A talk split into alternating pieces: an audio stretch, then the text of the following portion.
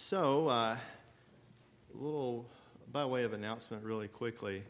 Um, Brad and I, we're, we're so thankful for you for allowing Brad and I to be in Minnesota this past week. Uh, we were able to take a week, and really it was a survey trip to see how we could be a help to the people, to the church planters in Minneapolis, St. Paul area and they are doing a great work up there in the Twin Cities. Uh, North American Mission Board, um, there are many church planters that are going to the area, and there's a great need for the gospel. There's a lot of diversity, a lot of cultural uh, differences that are there, a lot of people from all over country, all the different countries that are there, and it's a great need of the gospel to be there. And um, so the elders, we're going to come together. We're going to discuss how, maybe just how we can help them and um, but it's it, it was a great opportunity. It was encouraging, and I think we were an encouragement to the church planners that were there as well. And so, thank you for allowing us to be able to be a part in that ministry there into Twin Cities area. All right, if you have your Bibles, turn to John chapter 9 this morning. John 9. I have read that in the United States, someone goes blind every 20 minutes. Every 20 minutes. You know, if, if you and I were told to, of God to choose a physical disability, I am sure that not one of us in here would choose blindness. Yet, in the passage that we'll study today, we're about to discover a blindness that is far worse than the loss of physical sight. We're about to take a journey back to a group of people who will choose to remain spiritually blind and yet also observe the wonderful story of a man blind from birth who chooses to see. We're going to look this morning at verse 1, uh, beginning at verse 1, and we're going to see the disciples here. As he passed by, he saw a man blind from birth, and his disciples asked him, Rabbi, who sinned, this man or his parents, that he was born blind? Jesus answered, It was not this man's sin or his parents, but that the works of God might be displayed in him. We must work the works of him who sent me while it is day. Night is coming when no one can work. As long as I am in the world, I am the light of the world. Having said these things, he spit on the ground and made mud with his saliva. Then he anointed the man's eyes with mud and said to him, Go wash in the pool of Siloam, which means sent. So he, he went and washed and came back seeing. There are a couple of things that stand out to me when I look here in the life of, especially specifically that of the disciples. And first, I see that they fail to recognize that God does always have a plan. God always has a plan. And we must be cautious to make assumptions of the trials of others and in our own life. You remember the story of Job? Uh, we look at Job's friends, and they look and they make assumptions about Job and what God is doing in Job's life. It's because of his hardship, it's because of his sin that this is happening to Job. Eh, eh, Job, you've done something wrong to bring this about. But God is trying to teach Job a lesson because Job must have not done something, he must have done something wrong. This is what they're thinking. But nothing can be further from the truth. God had a plan and a plan was unfolding in the life of Job. Job uh, becomes this wonderful example of the faithfulness of God. And we must be careful of the assumptions regarding the working of God. Did, did, did Job's friend, or Job for that matter, sense that he was an object of God's special affection? Did they know that, that wow, Job must be wonderfully loved of God to be trusted with this trial. What trial, what difficulty, what adversity do you face? And you've ever stopped and stepped back and said, Wow, this, God has chosen me for his special object of your grace. I know that I'm a recipient of strength that you knew that I would need to get to display your glory through the trial, opposed to displaying your goodness going around and avoiding the trial. So, the first thing that we see here with the disciples is they failed to recognize that God did have a plan, and it was beyond their assumptions. Second, we see that, and I notice here, the disciples looked upon the man as they passed by as an opportunity for some theological discussion rather than seeing this person in need of God's mercy. And it can be easy to do, can't it? When we pass by, when they, when they pass by this man, they notice what they say again. Look at verse 2. And his disciples asked him, Rabbi, who has sinned, this man or his parents, that he was born blind? And if you stop and think about it, what a crazy question. This man was born blind.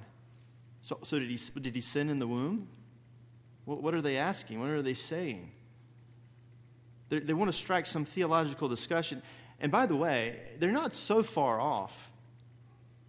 I, I'm glad here they didn't blame God for this man's blindness. All that, God, why did God do this to this man? Like so many times, if we're not careful, we do. How could God allow this to happen? But when we understand the wretchedness, the sin cursed world that we live in, and the results of sin, uh, we see exactly that taking place here. I, I, think the disciples weren't too far off. I, I do think, though, that their questions were they were not focused more on the man, but more on a theological discussion. Uh, they failed to see the daily struggle of this needy man, and rather looking only at why he struggled as opposed to what could be done about it. Often there are people all around us that are struggling, really going through a hard time. When we were in Minneapolis this past week, you know, it's, it's, it seems to be more obvious in the big city. Minneapolis and St. Paul is around 3.3 million people. There's great work that the North American Mission Board is doing there. We actually met one church planter who was there who had met in a coffee shop. And right beside, they had an area where they had church. Um, he ministers to those that often are outcast of society, that gets overlooked that many that could have conversations about rather than seeing their need and where they're at. I, am talking about drug addicts. I'm talking about prostitution. I, am talking about every kind of addiction they could imagine. Reaching those people, having compassion for those people.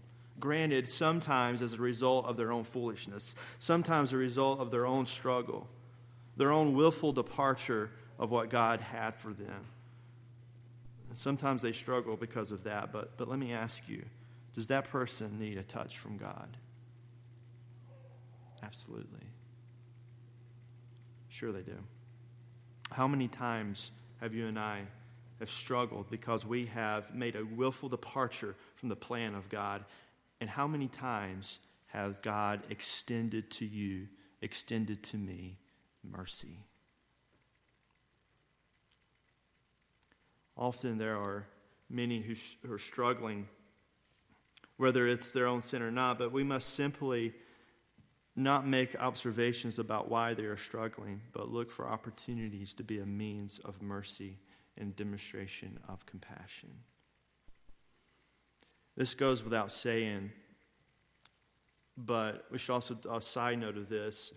Um, if Jesus chose not to heal this blind man in chapter 9, this man still may have been an opportunity to give God glory. Much like the beggar Lazarus. Remember that? How did Lazarus die? Not relieved from his circumstances. He died with his faith intact, and he carried he was carried by angels into the arms of Abraham's bosom. He is a man that never got relief, but I believe prayed probably prayed for every day of his life. But what did he receive? Not the removal of the trial, but grace to endure through the trial. This man is going to be healed. Uh, this man is going to be healed here in chapter 9. But had he not been, he would have been given the grace to endure through it. So we see here the disciples and their questioning of him. And, and, and by the way, you know, if you look here at the way Jesus healed, he could have healed this man anyway. He could have spoke the words and this man could have been healed. But what he chose to do was take, spit on the ground, make some mud. He would put it in his hands and get it around, and he would take that and put it in the man's eye. And then he would tell him to go and wash in the pool of Siloam. Now, I don't know if this man was thinking this is crazy. This is not going to work. Why am I have to go through all of this? I don't know. The Bible doesn't say that. But why did Jesus choose to do it this way? Why didn't he just say, hey, be healed? He, he had the power, the authority to do that. I, you know, the Bible doesn't tell us why, but I, I can't help to wonder. You remember who's here, right? There are some Jews. There's some Pharisees that are here, religious rulers. They had a problem with Jesus, first of all, but also had a problem with what he did and what day he did it on, on the Sabbath. And we'll get to that here in a little bit. Um, but we're going to see here the doubters in verse 8. The neighbors and those who had seen him before as a beggar were saying, Is this not the man who used to sit and beg? Some said, It is he. Others said, No, but he is like him. He kept saying, I am the man. So they said to him, Then how were your eyes opened? He answered, The man called Jesus made mud and anointed my eyes and said to me, Go to Siloam and, and, and, and wash. And so I went and washed and received my sight. And they said to him, Where is he? And he said, I do not know. We see here in the, in the doubters. Now, I, I can't, I can only imagine this scene. I mean, it's just, they're, they're sitting there, and here comes this man who was blind from birth, could never see anything in his life. And here he comes walking down the street, no help. I, I mean, he, he seems to know where he's going. And people are looking, his neighbors are looking out at him. And they're just dumbfounded. They couldn't believe, what is this? Who is, is this can't be the same guy. He, he's been blind all of his life. And now he's seeing, and now he's walking around, he's jumping up and down, he's skipping. How is this happening? And, and, and they just they don't know they can't put the pieces together and so they come and ask him but the question that they ask him i believe is the wrong question Look what it says when they come to him and they ask him. He says, How were your eyes opened? Wrong question. Have you ever catch yourself asking the wrong question? Lord, how are you going to do this? Have you ever been faced with a circumstance, either presently or some point in your past, and you were focused, you were dwelling upon the question of how. How are you going to do this? How am I going to pay these bills? How am I going to do this? Job's not coming up. How am I going to do this with my kids, with my children? How? It's interesting that we we try to fill in all the how questions and come up with answers of God as if God needs our help with the how. We are trying to ask questions that are quite frankly, not ours to ask. Those are left to God.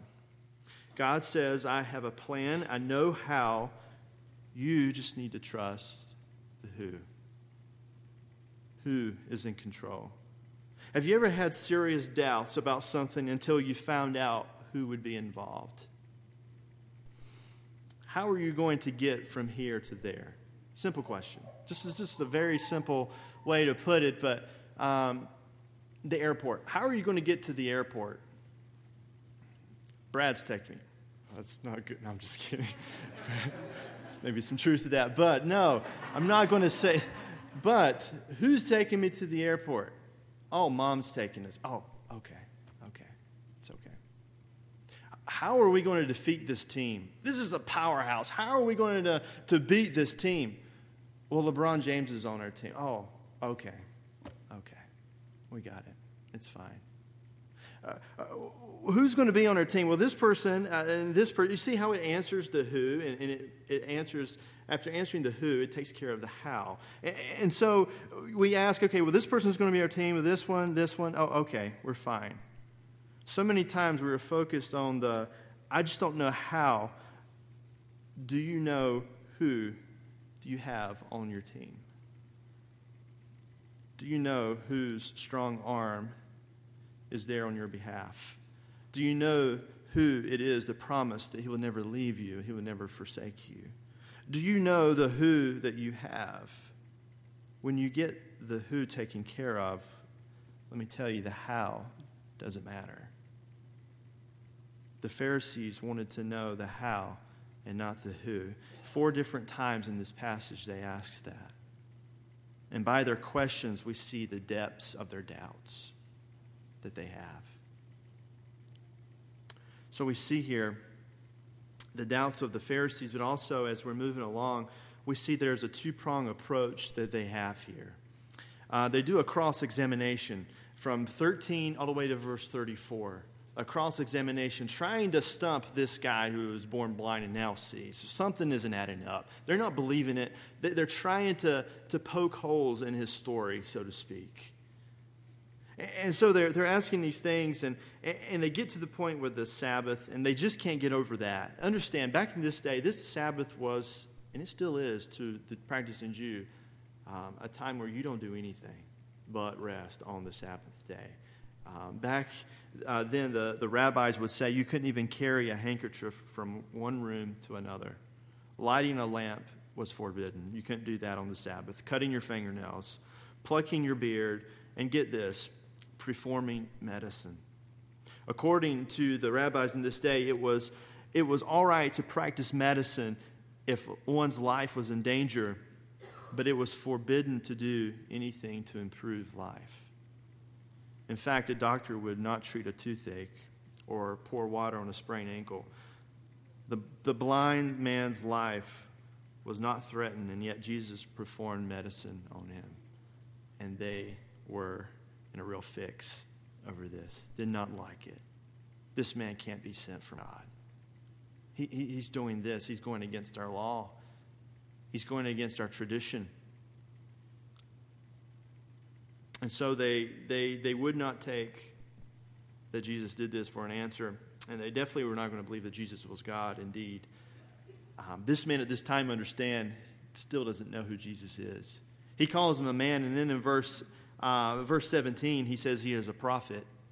He's getting there, but he still doesn't know who it was that healed him. He knows the man, but, but not who that he was God. And then they threaten uh, with excommunication. They threaten him with, uh, with, with them both. Look at verse, um, verse 20. Actually, in verse 19, they come to the parents and they ask them, Is this your son? And he said, That was born blind. And how, does, how then does he now see? So, is this your son who was born blind? How does he see? And his parents say, Look, he is of age. Ask of him. Ask him. He knows. He's of age. And you look at that and you think, that's sad. How can the parents throw their own child under the bus? How could their own just neglect and say, hey, just ask him? Well, in the next verse, we see that. There were a fear of execution. Or uh, not execution, but excommunication. Excommunication. Look, excommunication during this time was a big, big deal. There were two ways. There was two types of excommunication. There was a temporal, temporal way, one of for discipline, where you could be excommunicated for a week, uh, maybe a month or more. And then there was a permanent excommunication. And that's when you were banned from the synagogue for life. And you might not think that was a big deal, but back in this day, to be excommunicated from the synagogue was a huge, huge deal. Because the synagogue was the controller of everything in the life of the Jew, of the Jew social, civic, athletic, political, and of course, religious. Everything revolved around that. To be excommunicated permanently from that means you're out on your own from all your family. You didn't know what you were going to do. You have nothing to do, you have nowhere to turn. Everyone despised you, they rejected you. Completely and utterly hopeless. And so, of course, they kept quiet, didn't want to say anything. And so they go on and they ask him again. They come back a second time in verse 24. Try again to poke holes in this man's story. Okay, how? Tell us again. How, and, they're, and they're going through the same thing again. And finally, he says this. In verse 25, he answered, Whether he is a sinner or not, I don't know. One thing I do know I was blind, and now I see. Look, this man, I love his, I love his answer. He, he, didn't, he didn't know any theology. He, he didn't know any, any doctrine. He says, This one thing I know. I was blind. I couldn't see anything. And now I see. You know, when I think of salvation, that's a perfect picture. You know, when you come to Christ, you don't have to know all the theology. You don't have to know all the doctrines and get them all right. That'll come later. But you're right here where this man is. This man, as we see later on in verse 34, they cast him out, out of the synagogue. He, he, he is banned forever. Now think about it. His parents can't come to him. If they do, they're going to be cast out. He doesn't have any friends. His family's gone. He is completely and utterly hopeless. And what happens? Who shows up? The very next verse. Verse. Verse 35. Jesus. Very first word. Jesus heard that they had cast him out, and having found him, said, Do you believe in the Son of Man? He answered, and eh, who is he, sir, that I may believe in him? And Jesus said unto him, You have seen him, and it is he who is speaking to you. And he said, Lord, I believe. And he worshiped him. And Jesus said, For judgment I came into the world, this world. And those who have, do not see me may see, and those who see may become blind. Some of the Pharisees near him heard these things and said to him, Are we also blind? And Jesus said unto them, If you were blind, you would have no guilt. But now that you say that you say we see, your guilt remains. So we see here uh, the the story here is unfolding, and these and these disciples now have come, or these these Pharisees have come, and they're they're scratching their head. Who is this guy? Who is this man? This man who says we're blind. This man who says we are in sin. And all along, this blind man, he comes to a point. He comes to a, a point in his life where he sees Jesus for who he is. Uh, do you recall, and back here, he, he calls him in, uh, earlier in the chapter, I don't know, he was a man who healed me. And then in verse 17, he says, he was a prophet. And then we get here at the end of the chapter, and he says, Lord, He is my God. He recognizes, he sees Jesus for who he is. G. Campbell Morgan was one of the best known Bible teachers of his generation. In 1888, he, along with 150 other young men, sought entrance into the Wesleyan ministry. He, has, he had passed the written theological exam, but still faced the test of giving the trial sermon in front of a panel. And when the results were released, Morgan's name was among the men who were refused. He sent a telegram to his father with one word rejected. G. Campbell Morgan then got his journal. He sat down and he wrote, it is a very dark, everything seems so still. Feeling down and out, not knowing what to do. His dad saw the telegram, and as soon as he got it, quickly replied back, and this is what he said to his son Rejected on earth, accepted in heaven. In the Gospel of John, chapter 9, we see a man who was rejected on earth but accepted in heaven. He was rejected by man, but accepted by God. Excommunicated from the house of worship, but finding true worship. He could see physically and spiritually. The Pharisees chose to remain blind. They could see physically, but not spiritually. To see or not to see, that really is the question. What is your answer? Let's pray. Dear Heavenly Father, we thank you so much for your word. We thank you, Lord, as, as Christians this morning. I pray that you would help us God, to see the need, not only in our world, but in our own backyard, in our community.